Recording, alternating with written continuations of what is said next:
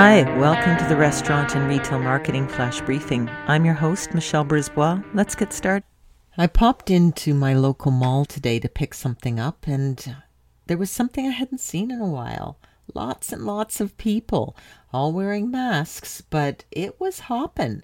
And it's been a while since I've walked down a mall that was bustling um, it's a sign of things to come, according to uh, the TorontoStar.com. They're looking at mall activity here in Canada.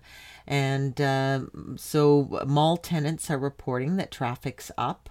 Uh, early shoppers. Uh, people are wanting that in person shopping experience, tired of shopping online.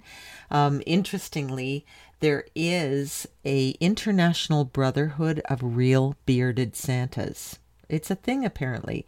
And so uh, one of the members says, I was pretty lucky. Last year, I only lost about 20% of my usual income because I was able to turn things around and do a lot of online Santa visits. But a lot of Santas I know were down 75 or 80%. So uh, he went online. He says he got Santa got to know the Amazon delivery guy pretty well. But the bottom line is that, you know, the Santas are going to be back at the mall, vaxed and masked, mind you. Um, but, you know, the kids will be able to go back, visit Santa, have all those rituals back. So this year will be the reclaiming of the rituals, the togetherness.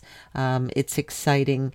And uh, if you're in retail or restaurant, um, it should be a really exciting time to have people start to uh, re emerge in person again. Talk to you tomorrow. So come on, let's get out.